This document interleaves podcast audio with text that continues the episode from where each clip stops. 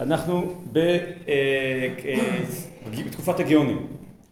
ובתקופת הגאונים אנחנו אמרנו שהאופי הוא שונה, שאופי השיעורים שונה, כי גם אופי התקופה שונה, ולכן. בתקופת הראשונים כל שיעור יוקדש לבן אדם. אבל בתקופת הגאונים אמרנו, עשינו שיעור אחד הקדמה, השיעור הבא שיהיה בארץ ישראל, אני לא יודע, אולי נעשה למסורה, זה נראה הכי חשוב. בכל מקרה זה כבר יהיה בזמן הבא, לצרה בשעתה. אז כשנדבר על הגאוני ארץ ישראל, זה גם, על תקופת הגאוני ארץ ישראל, זה גם לא על בן אדם. אבל רס"ג הוא יוצא דופן לחלוטין. ואין פה מין טשטוש כזה, שבואו ניקח אחד הגאונים ונדבר עליו ותראו שהוא דומה לעניין הראשון. לא.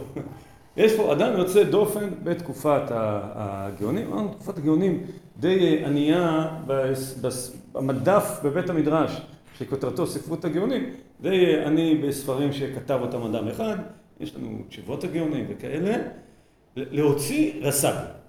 בסדר? יש פה חריגה, אדם שבכל מאפייניו הוא כמו אחד מראשוני ספרד, ממש שמטרים לנו את תקופת הראשונים, אבל מלבד זה, מרוב גדלותו הוא מחדש חידושים מאוד גדולים בהמון תחומים. המילה שתלווה אותנו השיר הזה יהיה הראשון, הראשון שכך, הראשון שאחרת, הראשון שזה. אני לא רוצה להגיד עכשיו את התחומים כדי לא לקלקל, אבל ממש כל תחום שהוא נגע בו הוא פורץ דרך, והיהדות צמאה לפריצת דרך. בגלל שמה שעושים הגאונים, ודיברנו על זה שבוע ואמר, זה הם משמרים את הגמרא, את התלמוד הבבלי.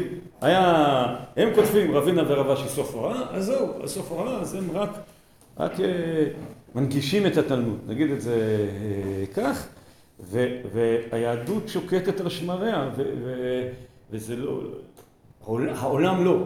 ובא רס"ג ויוצר פריצות דרך מרחיקות לכת שלא מתקבלות במקומו וזמנו.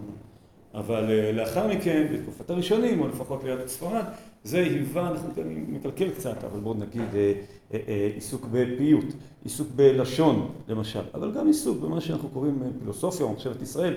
היה בבריאת ספרד שיהיה איזו פריחה עצומה בכל התחומים האלה ונוספים. פשוט בזכות המגע שלו, שבזה הוא פורץ דרך, יוצר תחומים חדשים ביהדות, שקודם היהדות הייתה, בתקופת הגאונים, היהדות פחות או יותר בחריגות קלות שווה התלמוד הבבלי. כשאפשר טיפה לקצר אותו, אפשר להנגיש אותו, אפשר לכתוב תשובה, אפשר לכתוב ספר הלכה שהוא מבוסס על סוג של עיבוד של סוגיות, חוץ מרס"ג. אז מהבחינה הזאת הוא לא יהווה לנו סוג של דוגמה, כשאנחנו נדבר בדרך כלל הראשונים, אז כשנדבר לראשון, אז נבין יותר טוב את התקופה. או זה לא נבין טוב יותר טוב את התקופה, אלא נבין יותר טוב את האדם ביחסית לתקופה, ולאחר מכן כשנדבר בתקופה, כשנגיע לראשונים, בעיקר לראשוני ספרד, אנחנו נראה את ההשפעה הגדולה מאוד שהייתה לרס"ג. רס"ג 882, שנת לידתו.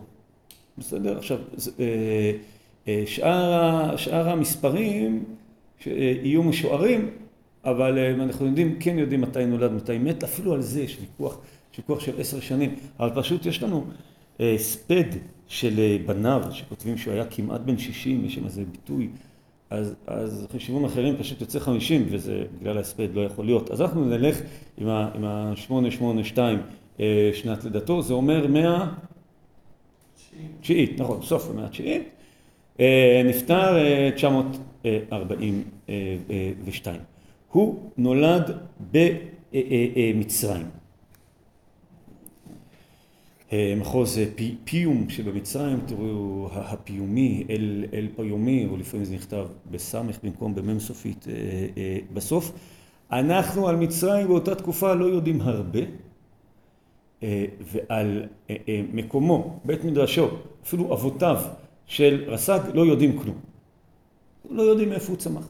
הוא מגיע, נולד במצרים, לא יודעים בדיוק איפה הוא לומד. בגיל 20 מוציא את ספרו הראשון, שזה מילון.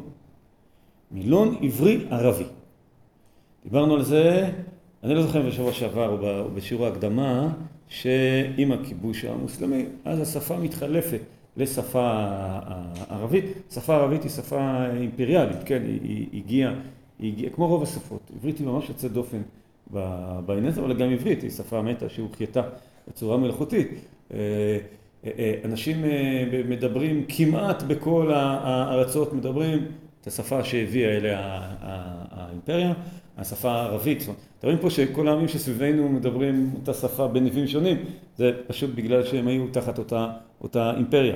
כמו שהערבים הביאו את השפה, מדברים ערבית, היהודים יש עברית, מילון, ערבי עברי ראשון. כל מה שהוא יעשה יהיה ראשון, אמרנו, בגיל 20, אדם צעיר, מצרים, לא מוכר, קורא לזה האגרון, אין לנו את המילה מילון, אגרון כי זה אוגר את המילים, יש שם 3 חלקים, החלק העיקרי זה מילון ערבי עברי, החלק השני זה סידור של המילים באלף בית, לפי ההעברה האחרונה. למה נסדר את לפי האלף בית של ההעברה האחרונה?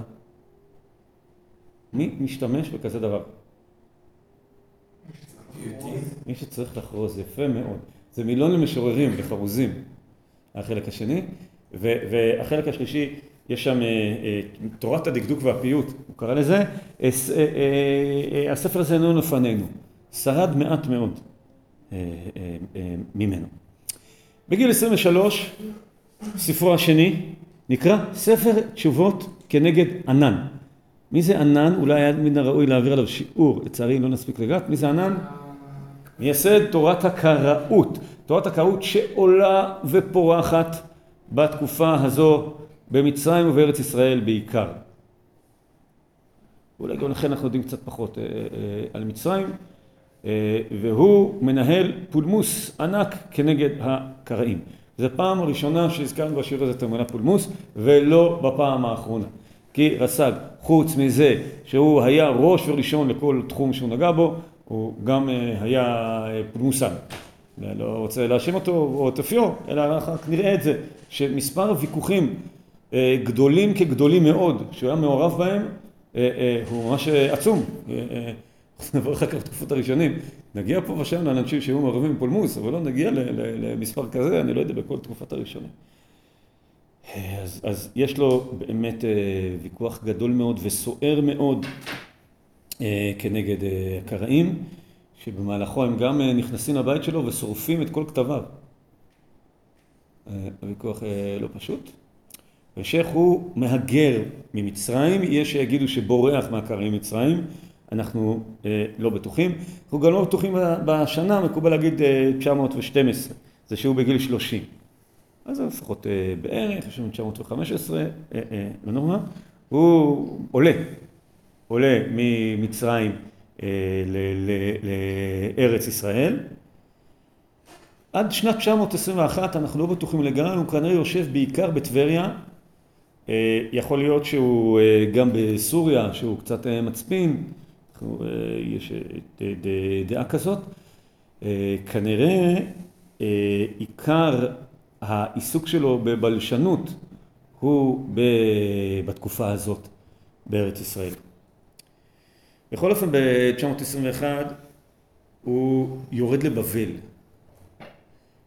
ובבבל הוא מתמנה קודם, יש איזשהו תואר לתלמיד חכם רציני ומוביל שאינו ראש ישיבה, התואר זה אלוף, הוא מתמנה לאלוף, ובהמשך הוא יתמנה לגאון, לראש ישיבת צורה, וזה ב-928 כנראה, יש לו ויכוחים, יש כאלה שקצת מקדימים את זה, אבל לכל אופן ב-921, בסוף 921,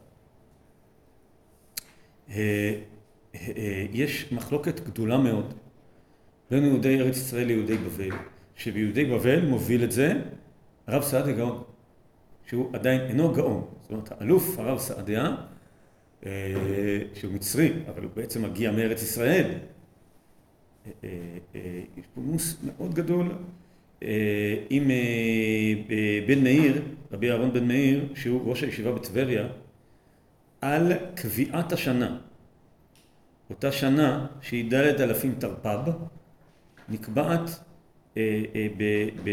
בארץ ישראל שנה חסרה, ובבבל שנה מלאה. שנה חסרה ומלאה ויש לשנה העברית שלוש אפשרויות בעניין הימים שבחשבן וכסלב. יכולים להיות שניהם חסרים, כל החודשים הם קבועים בלוח. הלוח הזה כבר הוא לוח קבוע כמו שלנו, אלא שצריך כל שנה להחליט את הסימן.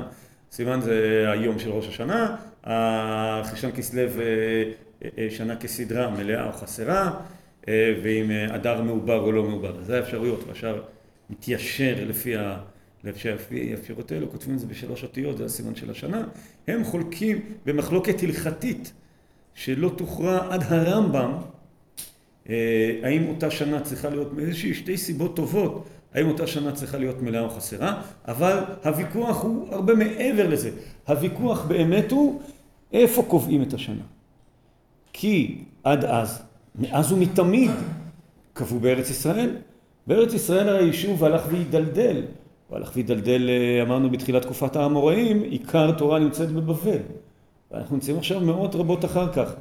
תקופת הראשונים התחילה ונגמרה, אנחנו בתקופת האמוראים התחילה ונגמרה, אמרנו על התקופה שבינה לבין הגאונים, תקופת הגאונים כבר בשיאה. בארץ ישראל אין הרבה, זה בעזרת השם נקדיש, כנראה, אני לא יודע, זה שיעור אחרון הזמן הזה. שבוע הבא רביעי זה יום כיפור, אז...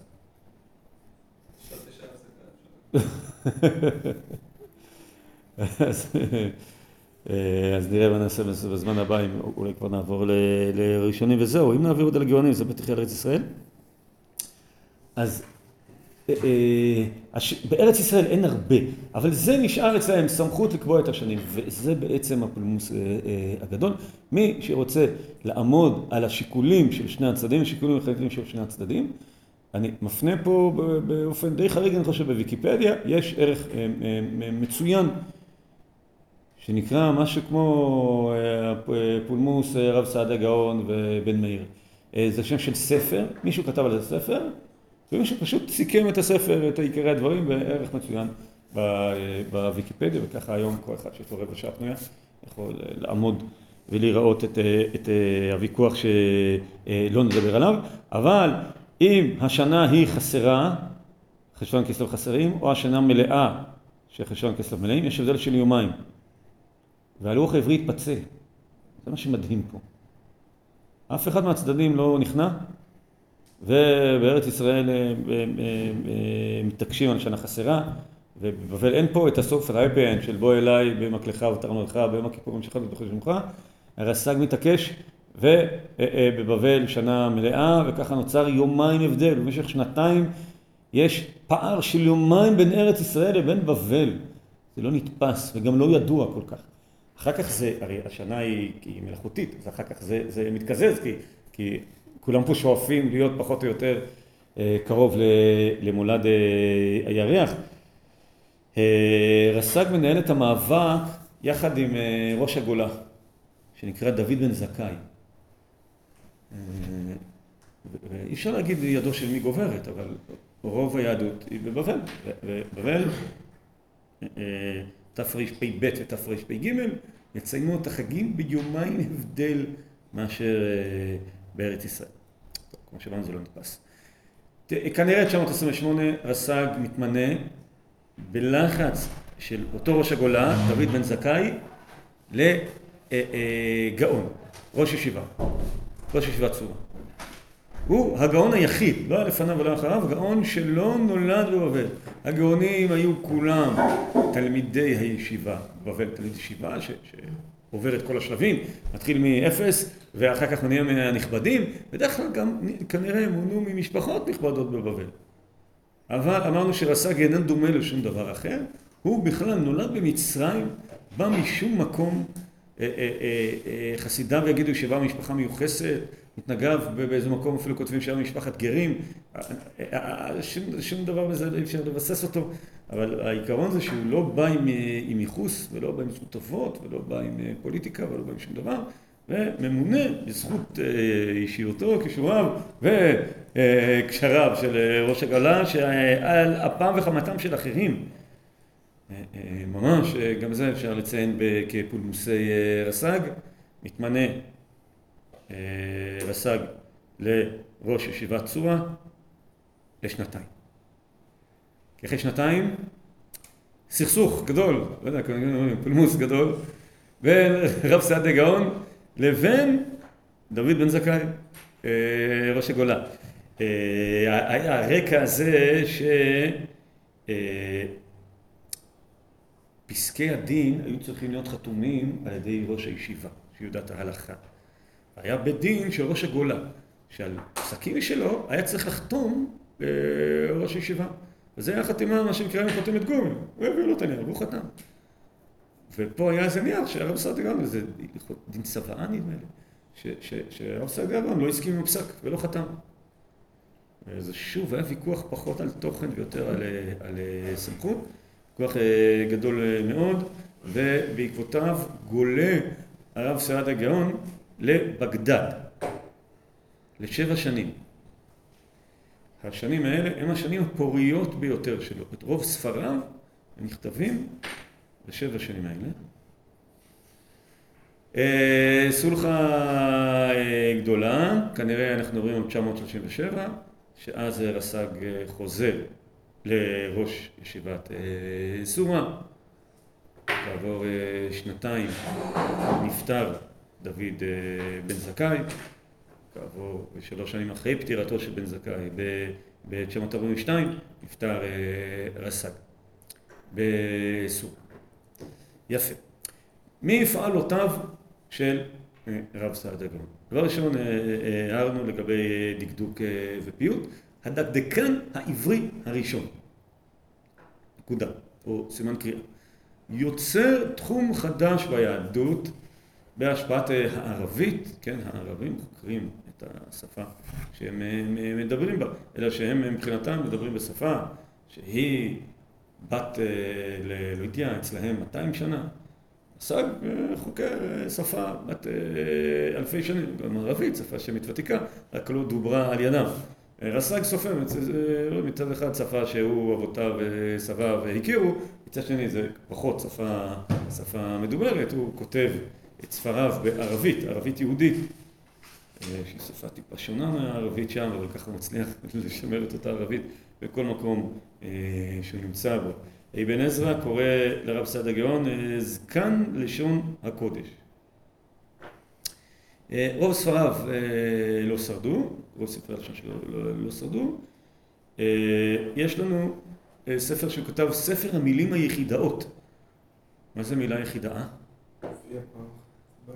בתנ"ך. נכון, זה מילים שמופיעות פעם אחת בתנ"ך. הרי מילה אפשר להבין אותה לפי הקשר. אבל מילה שמופיעה פעם אחת, אי אפשר להבין לפי הקשר. זה מילים יחדיות. איך הוא ידע מהאמרות? כי הוא חקר, היה בלשן, זהו, הוא רואה שאתה מציא תורת הבלשנות, אז גם אתה יכול קצת להזהר בהקשר, אבל גם אתה יכול להשוות לשפות אחרות, לעשות מחקר בלשנים. עוד ספר שהוא כתב, זה צחות לשון העברים. לא שרד כולו, אבל שרד רובו. 8 פרקים שרדו בתוך 12. כמו שאמרנו, כנראה עיקר, למרות שאת האגרון הוא כותב עוד שהוא בחור בן 20 במצרים, כנראה עיקר הפעילות הבלשנית שלו היא בשנותיו בארץ ישראל. הוא מחדש דרך חדשה בפיוט. לפניו היו לנו פייטני ארץ ישראל גדולים, ינאי, הקליר, מביניכם שהתפלל אתמול ושלשום בראש השנה בנוסח בני אשכנז, אז אמר את הפיוטים שהיו פעם העיקריים, והיום אנחנו מלמדים אותם בשקט במקומות שלא מדלגים עליהם. בתחילת חזרת השץ זה פיוטי הקליר. למה עבדו מזוהרם? למה אנחנו מלמדים אותם ולא שרים אותם כל? כי הם קשים מאוד להבנה. אני מנחש שזו הסיבה, אבל ממש צריך ללמוד אותם קודם, לשבור את הראש. בהקשר הזה אני רוצה להמליץ על מחזור קורן החדש. סלחו לי, עניתי מחסידי גולדשמיט, אבל נדמה לי שכתב אותו העורך הרגיל של קורן, דוד פוקס ידידי, מהלום שירות, נדמה לי שהוא כתב את כל הפירוש. קרי ופשוט וקצר, כאילו לא אפשר אפשר, עד שהחזן ממלמל את הפיוט אפשר לקרוא את ה... לא צריך להגזים. עד שהחזן ממלמל שני פיוטים אפשר לקרוא פירוש של פיוט אחד. זה קשה, אבל שכרו בצידו, זה דבר נפלא ועמוק ובעל נושא, אתם מבינים, בנושא תפילת רבקה. איפה רבקה התפללה? במדרש של ויתר יצחק להשם לנוכח אשתו. פיוט בנושא הזה, האימהות נפקדו והפקידה מוזכרת בזיכרונות, ורבקה גם התפללה. אז לעשות מפיוט זה דבר נפלא, הוא לא מובן, אבל אחרי שמבינים, אז רואים איזה עומק יש בזה. אז רס"ג בארץ ישראל, בטבריה, רבי ישיבה, נחשף מאוד לפיוטים האלה, אבל הוא מפיית אחרת. ממציא שיטה אחרת, שהיא מושפעת קצת מהשירה הערבית, אבל מי שיהפוך אותה לאומנות זה תלמידו.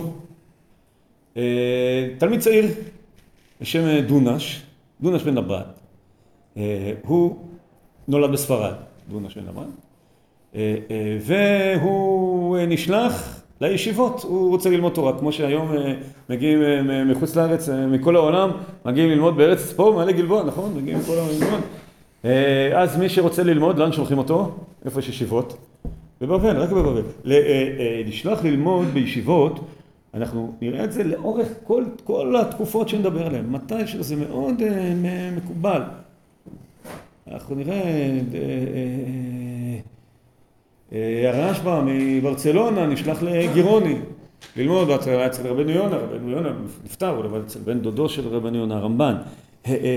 המהר"ם מרוטנבורג, הוא נשלח מאשכנז לפריז. למה דווקא לפריז? כי אז נמצאת הישיבה חשובה. אז זה מאוד מקובל. אז דונש נשלח הרחק, הרבה יותר רחוק משתי הדוגמאות שאמרתי, נשלח מספרד לבבל.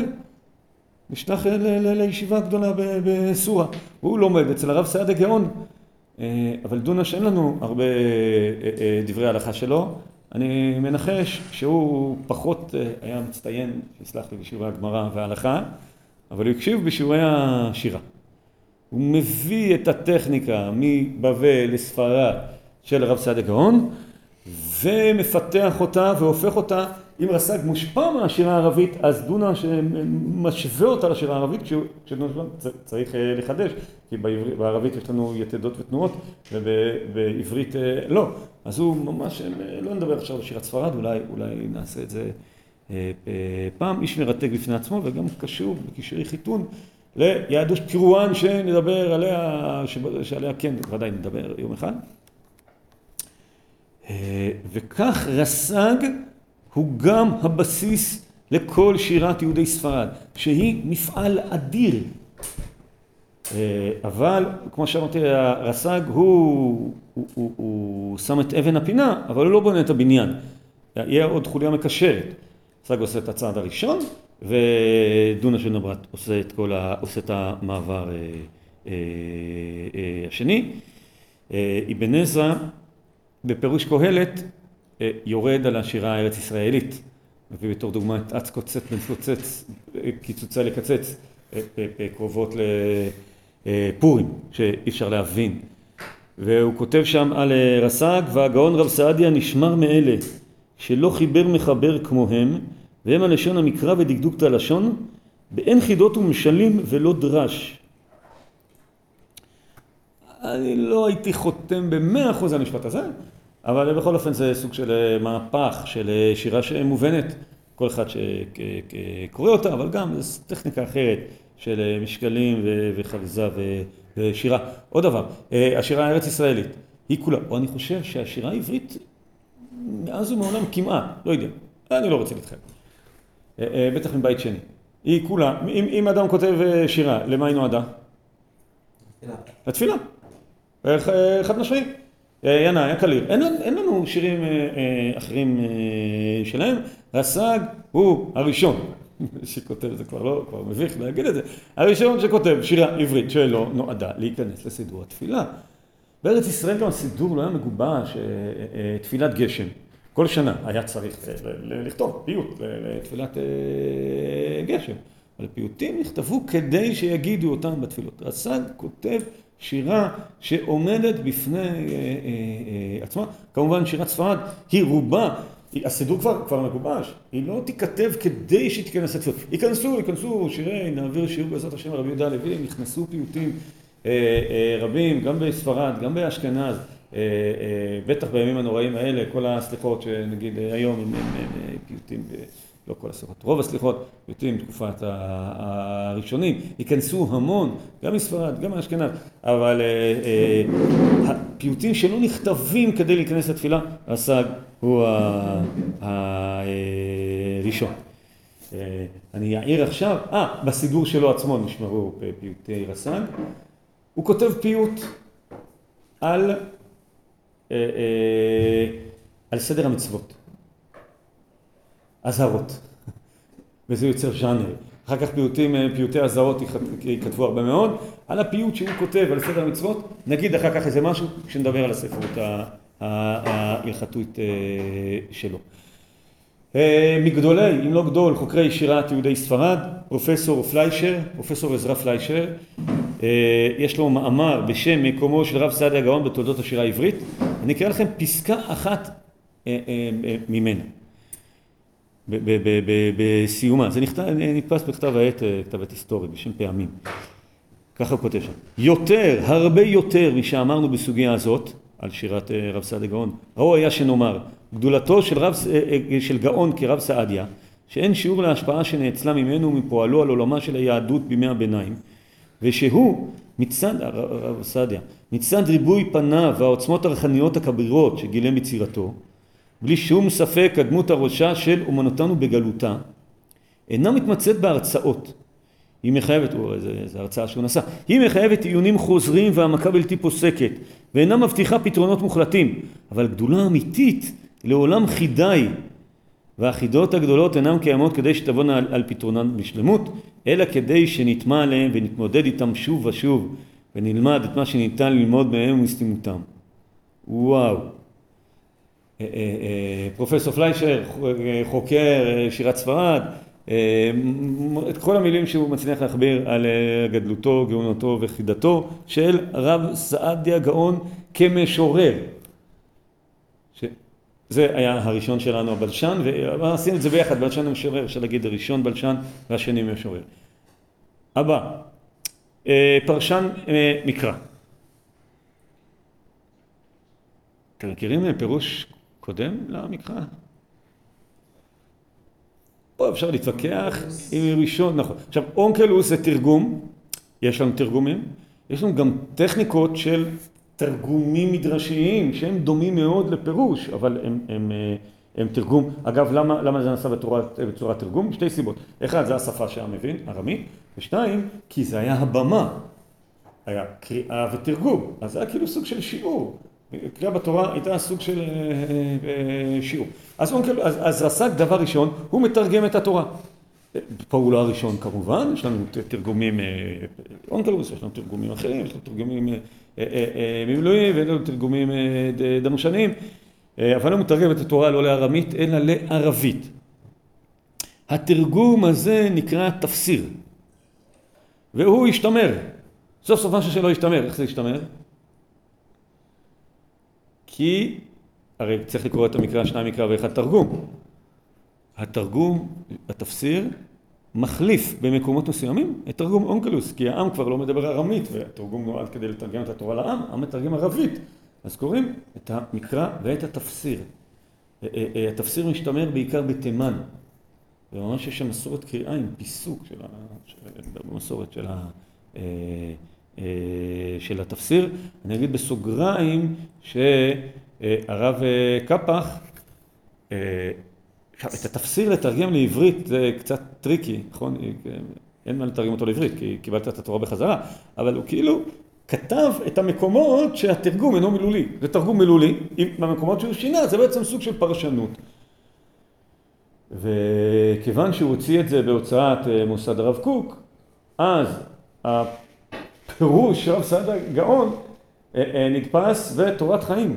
בתקופתי זה היה מאוד מאוד נלמד, היום בתקופתי זה היה המקורות גדולות הנפוץ, זה החליף את המקורות גדולות הקלאסי, אני לא יודע היום, זהו, הכתר, או בכלל לא יודע, היום אולי המקראות גדולות הכי נפות זה המקש הימני של האחבר בפרויקט השו"ת. או יש גם אתר MG של מקראות גדולות גם. לא יודע איך אתם לומדים היום, איך אתם לומדים היום ראשונים? רוצים ללמוד בפרשת שבוע, להכין איזה דבר תורה, לעשות סקירת ראשונים. לא, יש מקראות גדולות תורת חיים. כן. בעיקר אז אני מדבר על תורת חיים. תורת חיים, בהוצאת מסד הרב קוק, המקורי, אחר כך יצא בהוצאת ידיעות. יהיה שם, אתם תראו פירוש הרב צעדיה גאון, זה לא פירוש הרב צעדיה גאון. זה התפסיר, זה התרגום של הרב ככה. הרב צעדיה גאון כן מפרש, וזה מבלבל, כי אנחנו רואים ציטוטים אצל ראשונים, בעיקר אבן עזרא, והגאון פירש ציטוטים שלו, מפירושו לתורה שמכונה, כדי להבדיל אותו מהתפסיר, מכונה לפעמים הפירוש הארוך למקרא, לא ישתמר בידינו. בסדר? בתרגום הוא כתב הקדמה למשלי, וזה סוג של ספר פילוסופיה, נקרא ידיעות החוכמה, שזה חלק מהתרגום, וככה הוא כן ישתמר. אז זה אמרנו בדקדקן, אמרנו פייטן, אז זה בתור פרשן. פילוסוף, נדבר אחר כך. אמונות ודעות, ספר יסוד, האם לקרוא לו הראשון זאת שאלה? מי קדם לו? פילון אלכסנדרוני, אבל הוא, השאלה אם הוא קלאסי במדף שלנו, כן? אז אני לא רוצה להגיד חד-משמעית הראשון, אבל כן חד-משמעית הראשון הנלמד. בסדר? אם נדבר על, לא יודע, רשב"א בפודמוס, ללמוד פילוסופיה, לא פילוסופיה, אז הפילוסוף העברי הראשון שיהיה על המדף של הרשב"א, יהיה רב צעדיה גאון. זאת אומרת, בדעות, פירוש לספר יצירה. פירוש על דרך הפילוסופיה לספר קבלה. של רב צעדיה גאון. סידורו. סדר רב צעדיה גאון. זמננו לא בידינו, וזה נושא שאני יכול להעריך בו הרבה מאוד, נושא חביב עליי, התפתחות התפילה. הערתי, נדמה לי בשבוע שעבר, אולי בהקדמה, לא בשבוע שעבר כאן, בשיעור השעבר, אני כבר לא הכל התבטל בו, בשיעור שעבר, בהקדמה לגאונים, שאם תקופת המוראים מסוף ההלכה, בתפילה צריך להביא את הקו בסוף תקופת הגאונים. הסידור שלנו כמו שהוא, הוא כפי שיצא תחת ידי הגאונים, התפילות הן קדומות, אבל הסדר לא היה ברור ומובהק, והוא לא היה זהה בתוך יהדות בבל עצמה. קצת לפני רב צעדיה גאון, מגיע מכתב אי שם מיבשת רחוקה, ונשאל, ילמדונו רבותינו מה סדר התפילה. ורב עמרם גאון כותב את סדר התפילה. וזה מכתב שבהמשך התגלגל ליהדות אשכנז. והם יבנו את התפילה מסביב לסדר רב עמרם גאון, אבל גם מסביב למסורות אשכנזיות קדומות שהגיעו מארץ ישראל דרך רומא. רב צעדיה גאון כותב סידור. וזה עצמו חידוש. זה דבר מאוד מאוד חריג. לא היה הרבה אנשים גם מסכים, כי סידור דבר שמתפתח. אפשר למנות אנשים בודדים שעשו את זה. האדמו"ר הזקן. נתחיל מהאריזה. אבל הארי לא... בצורה לא מסודרת יגיעו בשמועות על הנוסחים שלו לאירופה, למזרח אירופה, וכשהחסידות תרצה סידור, אז תקרא לזה סדר האריזה. הרב גורן, הידעתם, כתב נוסח. איזה? מה זה? נוסח אחיד, נכון. אני אומר, מי אפשר למנות בעם ישראל, שהרי סידור זה המדפיס, הוא מדפיס, הוא מנסה להגיע לנוסח שמתפללים בבית כנסת. ואם הוא לא בטוח באיזה משפט, אז הוא משווה שני נוסחים. אבל הוא לא רוצה ליצור נוסח. זה דבר מאוד נדיר וחריג. הרב עמרם גאון לא יצר נוסח, שאלו אותו מה הנוסח, אז הוא כתב את הנוסח הקובע. זה אומר, הנוסח שהתפללו בישיבה שלו. הוא לא יצר נוסח. רב צעדיה גאון יוצר נוסח. איזה נוסח? נוסח אחיד, הנוסח שצריך להיות. הוא לוקח את הנוסחים השונים בבבל וכותב סידור. וככל שאנחנו יודעים, הסידור הזה לא מתקבל בבבל. יש משפטים שמתווכחים איתו מאוד, וכותבים, בשתי ישיבות, כותב גאון אחריו, בשתי ישיבות הם מתפללים כך. מה זה שתי ישיבות? סורו קומפודיטה, זה אומר כל היהדות. למשל, הוא מוריד את המשפט אור חדש על ציון תאיר, ונזכה כולנו במראה לאורו. לפני חתימת ברכת יוצר המאורות, אנחנו אומרים משפט אור חדש על ציון תאיר, ונזכה כולנו במראה לאורו. למה הוא אומר לא להגיד את המשפט הזה? תחשבו שנייה. לא, יפה, אבל לא. ומה הנושא של ברכת המאורות? זאת שאלה קלה. שיבוא בגוף השאלה. המאורות. מתחיל ונגמר במאורות, הפתיחה והברכה, פעורתה שנוצר ובחשך, פעורתה שנוצר מאורות, ובאמצע אנחנו נסחפים לעניין צבא השמיים, כי זה כמו המאורות, הם הבינו שהשם משווה ירח, הם דומים לחלק מהצבא השמיים, אומרים למלאכים ולקדושה, קדושת יוצרת, זה חלק מה זה. אבל מה עושה המשפט הזה, הוא חדש הוציא יותר נזכר כולנו במראה לאורו? מה עושה שם?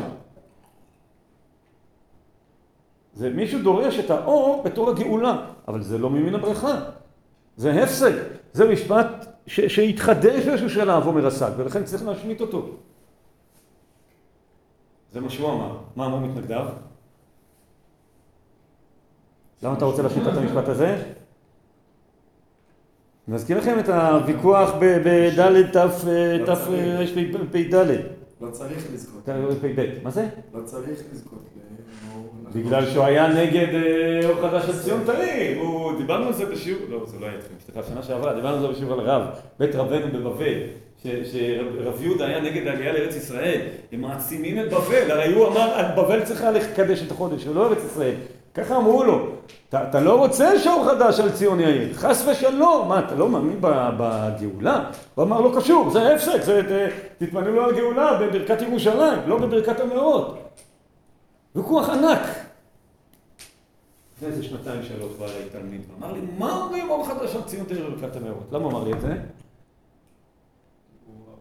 כי מי היום מתווכח על זה? האם אתם אומרים את המשפט הזה? מעלה גלבה, בטח אומרים את זה אחוז גבוה מדי. האם זה מופיע בסידור? בנוסח אשכנז כן, ובנוסח עדות המזרח לא. איך לא? בגלל שסידור רב סעדיה גאון, שספק אם הוא יתקבל, עד כמה הוא יתקבל בבבל, למרות שיש ראש ישיבת צורה, מוציא סידור. הסידור הזה מגיע ליהדות ספרד, ויהדות ספרד תישען על סדר רב סעדיה גאון. והרבה מהמחלקות שיש לנו היום בין נוסח לאשכנז ונוסח ש...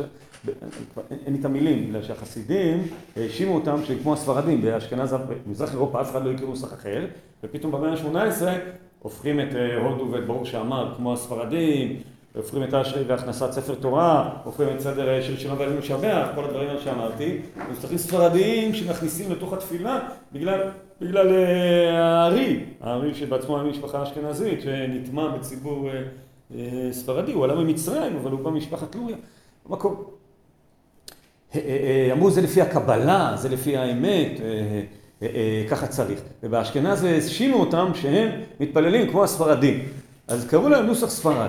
אבל כמו שאמרנו, במאה ה-19, 19, 20, יש רוב עם ישראל מתרכז באירופה, ואז המילה ספרד כבר הופכת לא לנוסח ספרד האמיתי, אלא לנוסח החסידים. הרב עובדיה יוסף הקפיד לקרוא לזה נוסח חסידים.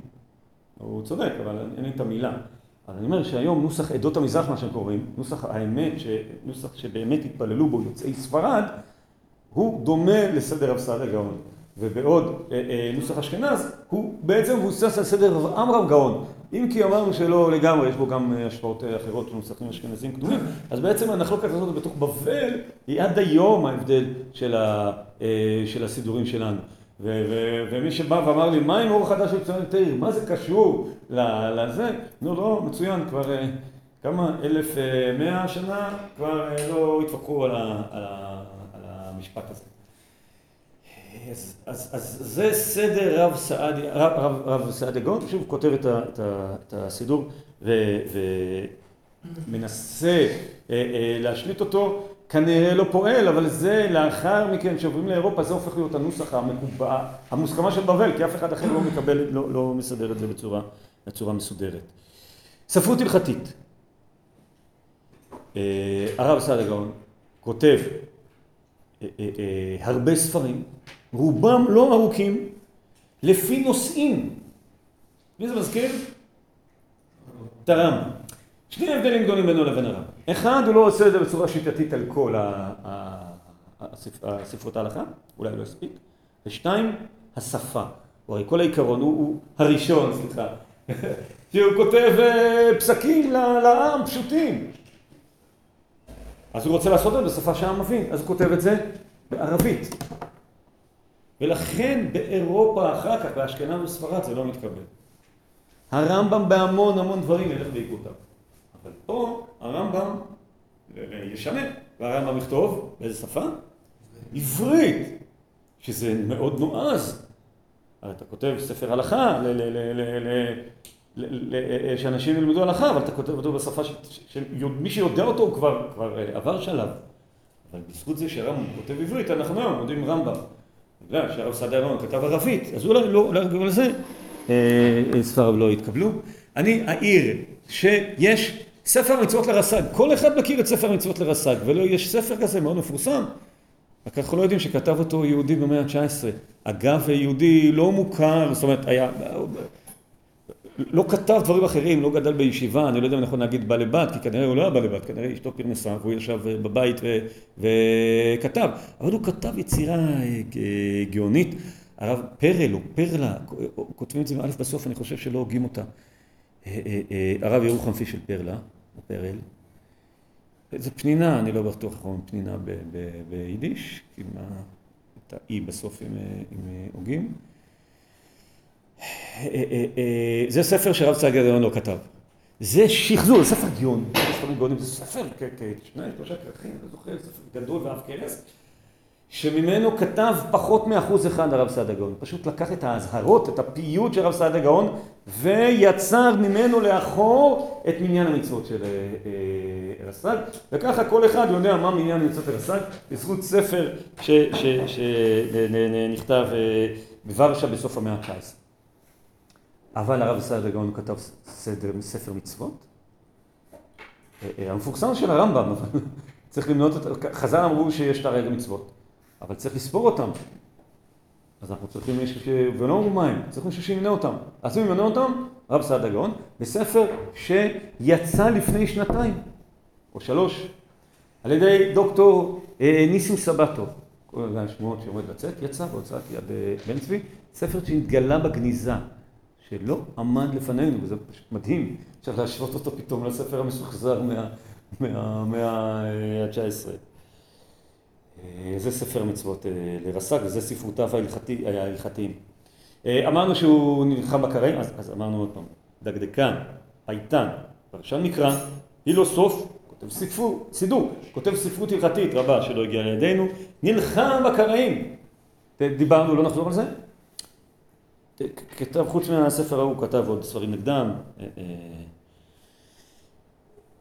נלחם גם במשכילים של תקופתו. היה מישהו שכתב ספר שלעג לניסים ולאגדות של חז"ל, והוא הוצא נגד ספרו, חביול בחקי. הוא כתב ספרים נגדם, בסוג של ספרים שבאים לחזק את יסודות היהדות כנגד התפשטות האסלאם. גם ספרים בערבית שרק מאומתם התקבל. כמנהגנו בפסטי 5, זה אומר, יש לכולם חוץ ממני. אני אפתח פעם עכשיו. כמנהגנו שאנחנו מדברים על מישהו, אנחנו נעיין קצת בקצור. ככל שנספיק עד הסליחות. וואי.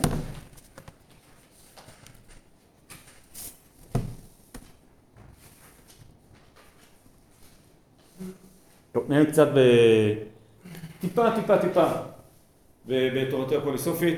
וזה משפט או שניים מפיוטה. אמרנו שבתפסיר הוא כתב הקדמה לספר משלי בשם ידיעות החוכמה. וזה ספר פילוסופיה. כל התרגום פה של הרב קפח, תרגום הרב קפח, הוא תרגום שנחשב מאוד מאוד מדוקדק עם הערבית מילה כנגד מילה, מה שהופך אותו לפחות ידידותי. ברס"ג מאוד שיטותי לעבוד איתו. במורה נבוכים אני לא מצליח, ככה זה מסובך לעבוד עם התרגום שלו, לפעמים זה טוב להקשבות, לתרגומים אחרים, אבל אני חושב שכל מילה שנכתבה אי פעם בערבית יהודית זכתה לתרגומו המדוקדק של הרב קפח. אז מקור אחד. הרי אין יתרון בני האדם יתר בעלי חיים, כי אם בהיגיון אשר הוא הידיעה. כנראה גם לספר פילוסופיה. לפי שהאדם משותף עם הבהמות בטבע בעלי חיים ודותיהם, אלא שהוא נכבד מהם במדע ובהבחנה שיש בו, מתחייב שתהיה הגדרה הנעלה שבהגדרותיו מנהיגה את השפל שבהם. כלומר, שיהיה השכל מנהיג את הטבע, לפי שהשכל הוא הנעלה והטבע הוא השפל. אני שומע שהיום יש אנשים שרוצים לחזור לטבע, המילה טבע היא מין מילה כזאת עם מילה, וכל דבר שהוא טבעי, זה נחשב שווה. כשמישהו טבעוני, אז זה לא שאוכל את הבשר חי, לא, זה משהו יותר טוב. יש חברת תרופות שם טבע. מין הילה כזאת, לא בטוח מה הקשר. גם צ'יפס בטעם טבעי. תצאו בסופר. זו מילה שיווקית, מאוד פועלת. לפי רס"ג זה הפוך, כן? היה צריך לקרוא את חברת התרופות, השכל, נכון? זה גם הרבה יותר הגיוני, כי זה בדיוק דוגמה לתרופות, נכון? זה ניצחון, זה דוגמה שרס"ג צודק. זה ניצחון המדע את הטבע. הטבע שולח לך מחלה, והשכל שולח לך תרופה. לא יודע למה הם פספסו אותה. מילה שיווקית הנפלאה הזאת. ואומר, כי כל מה שהטבע נרתע ממנו, הוא מה שמייגעו מצערו לאלתר. לפי שיש במודותיו, סוג נקרא העצלות. וכל מה שהוא נוטה אליו ושואף לו, הוא מה שמסמכו ומנגו מיד. כמעט פרויד. לפי שיש במודותיו, סוג נקרא תאווה. לפיכך זקוק האדם לניהול חכם. נכון? פה כבר עברנו כמעט, זה נשמע כאילו מתכנת. זקוק האדם לניהול חכם, שיגלה לו תכלית מה שמשמח את הטבע ורע בעיני השכל. ואחרית, מה שמזיק לטבע הוא מועיל לשכל. ועד לסבול את היגיעה וישתעל במה שתכליתו טובה. וימנע במה שמשכת אותו אליו התאווה מחמת תורה תכליתו.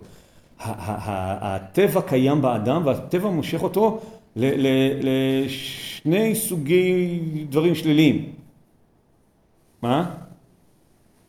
שני מצבים טבעיים יש לאדם, כמו בעלי חיים. אחד זה העצלות ואחד זה התאווה. ואיך האדם יכול לנצח את שניהם? אם הוא משליט את השכל על הטבע. הוא מלמד את עצמו לא להיות עצל ומלמד את עצמו לא להיות טעים. מכיוון שביחס להנהגה הזו אלו הוזנחו בני האדם לכפי מצב בחירתם אם יבחרו לעמוד עליה, היה אפשר שיעטה אותם הטבע ממנה. לפיכך חייב החכם יתרומם ויתהדר לקבוע ספר בלשון החכם שלמה בן דוד עליו השלום. להזכירכם, זה הקדמה למשלי. הוא אומר, משלי זה עצות ליתרון השכל. הוא אומר שמשלי בעיקר לשני דברים, נגד העצלות ונגד התאווה. ועוד נושא גדול זה שבח החוכמה, אבל שבח החוכמה זה בגלל שני הדברים הללו. אני חושב שממש הקטע הזה סכם יפה הרבה מתורתו של רס"ג. ובואו עוד קטע מאמונות ודעות. עדיין בחומר, בזמנכם זה היה בחומר הבגרות? קטעים מאמונות ודעות? אני חושב שקטע. זה ממש היה, בזמננו היה... בוא נגיד ככה, המון הרב קפח, תרגום הרב קפח באמונות ודעות, הקדמות הרמב"ם, כוזרי. ראוי שנזכיר המובילים אל האמת והמביאים אל הנכון, אשר הם מקור לכל מדע ומבוא לכל ידיעה, ובהם ונדבר בהם במידה מתאימה להיאמר במבוא ספר זה. ונאמר שהם שלושה מובילים. חכו. לא נסתפק בשלושה. האחד, ידיעת הנראה, והשני, ידיעת השכל, והשלישי, ידיעת דבר שהכרח מחייב אותו. זה גם הוא הפילוסופי. שלושה. הנראה, כל מה שאתם יודעים, מבוסס על שלושה דברים. אם זה לא, אז זה לא אמיתי. אבל זה יגיד גם פילוסוף גוי. זה הקדמה, אומר לפילוסופיה. מה עם שלושת הדברים? עכשיו הוא יסביר. מה הראשון? שם. יפה מאוד. אז בואו נקרא את הראשון. נסמיך לזה פירוש אחד מן היסודות הללו. ונאמר, כי ידעת נראה, אומר שהשיג אדם באחד מחמת החושים, או ברעות, או בשמע, או בריח, או בטעם, או במישוש. זאת אומרת, איך אני יודע שיש פה שולחן? אני רואה, אני ממשש, מה שאתה משיג בחושים, זה נמצא.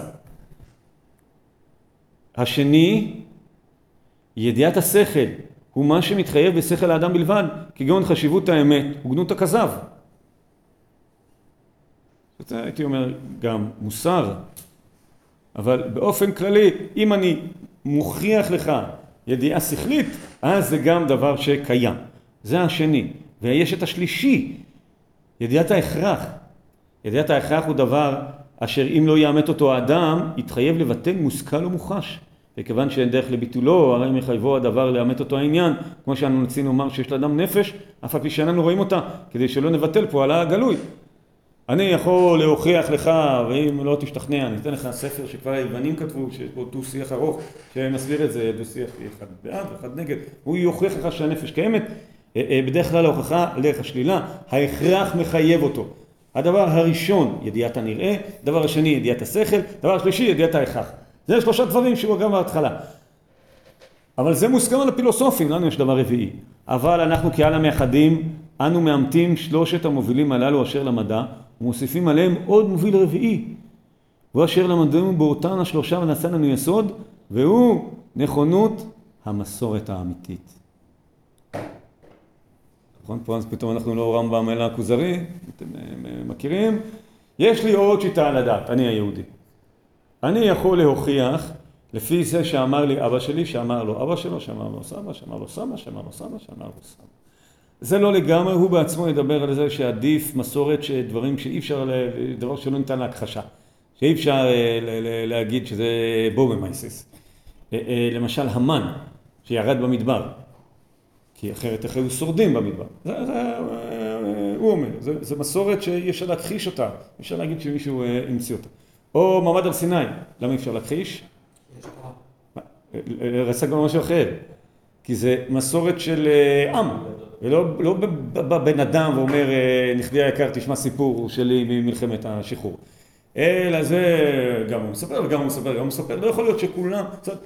גם את זה הוא אחר כך יחזק את זה קצת. אבל באופן כללי הוא אומר, יש לנו דבר רביעי. זאת אומרת, חמשת החושים, הנראה, שנקרא ידיעת השכל, ידיעת ההכרח, ומסורת, המסורת האמיתית. 4 דברים, 2 קטעים קצרים של ספרי הפילוסופיה שלו. מי עוד עסק בפילוסופיה יהודית?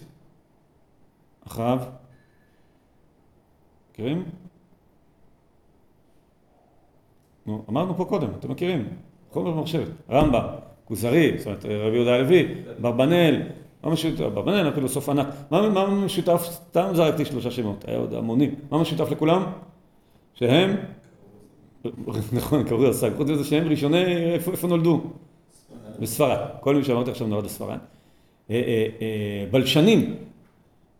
יודעים למנות אותי בלשנים? שמכיר? מה זה? נכון, המשוררים הרוב היו גם בלשנים, אבל אבן ג'נאח, כדאי שתגידו, אבן עזרא חשבתי שתגידו, אפשר למנות הרבה, רד"ק, מה משותף לכל אלה? נולדו בספרד. בסדר? באשכנז לא תמצאו פילוסופיה יהודית, לא תמצאו בלשנים. פייטנים תמצאו מעט, אבל ולא בסגנון הזה. ויכוח ענק לבן עזרא ורבנו תם על הפיוט האשכנזי. מי שמכיר את הפיוט הספרדי והוא רואה פיוטים אשכנזים, זה נראה לו כאילו, לא יפה להגיד, כאילו זה ילד ניסה לכתוב בחרוזי. אבל זה לא, פיוטים אשכנזים היה בהם עומק אחר, בצורה אחרת, הם לא ספרו עברות.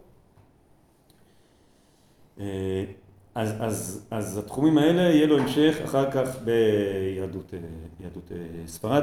בואו נסיים שניים משיריו. הראשון הבאתי, דיברנו על ההזרה שלו, אז ההזרות שזה אחד הפיוטים הכי מפורסמים